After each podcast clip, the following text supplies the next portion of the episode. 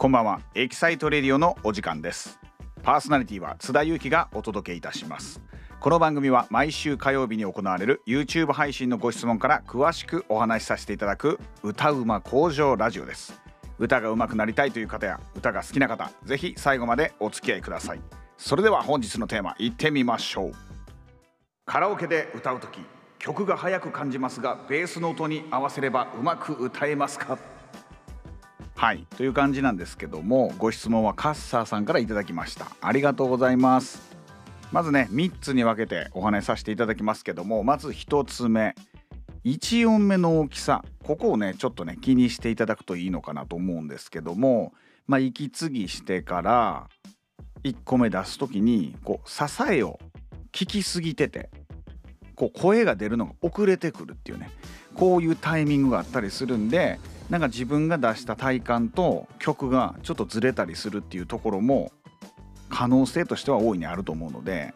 息継ぎしてこうってこうね支えを聞きすぎてるとどうしてもアタックが遅れるということですね。そして2つ目、まあ、リズムキープとかの話になってくるんですけども2と4でねちょっとねリズムの取り方を変えるのがいいのかなと思いますよ。13っていうのはちょっと縦に下ろすというかこう手を下に振る感じ。で2と4でその手をこう横に持っていく。感じですね。1下2横3下4横みたいな。こうすると2と4っていうところね結構こうたっぷり取れると思うんですよね。このね2と4がどうしても速くなっていってしまうとちょっとタイムも分からんようになってくるし逆にためすぎてしまうと曲が前に先行していってしまう感じになってなんか歌がすごい後ろに行ってしまうみたいな感じになってしまうので、まあ、ベースの音聞くっていうのももちろんなんですけどもこの自分の1234っていうねタイムをしっかりね感じていくっていうことが大事かなと思ってます。そして最後3つ目なんですけども首が発声時にこう前に出過ぎてるとかね結構こう発声する時に首がクッて前に出てくる方って結構いらっしゃるんですけども割とその首とかでリズム取っていくと結構ブレやすいんですよ。やっぱりお腹で僕はやっぱへその下の方で四分音符っていうのをずっと刻んでるんですけどもでその中で刻んでる中でこう耳というかこう感じてる音っていうのはベースの音ベースのこのブーンって入ってくるこう伸び方とか入り方とかえそういうところをねちょっとこう感じながら聞いてるっていう感覚ではないんですけども感じながらこう横にそのベースっていう音を感じながら歌うっていうのがやっぱりいいのかなと思ってましてやっぱり歌ってるとどうしてもカラオケってテンポがずっとキープしてるんで難しいんですよね歌うのって。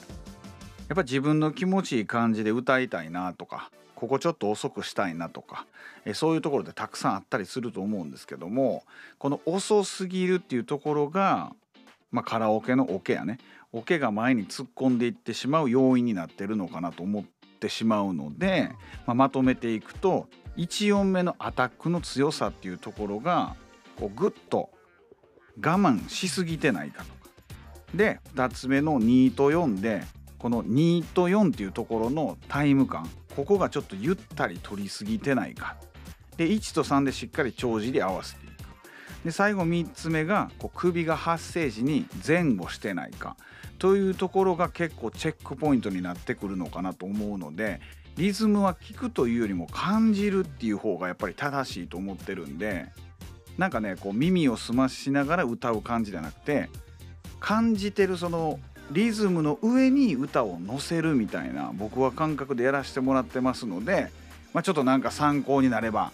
嬉しいなと思っております。はい最後までご視聴ありがとうございました。公式 LINE アットにて歌のワークショップ開催や親睦会ズームミーティングでの月1の音楽談義など開催しておりますので気軽にご登録お願いいたします。そして私津田祐樹のライブ情報は公式ホームページでご覧ください。それではまた来週お会いしましょう。ありがとうございました。さよなら。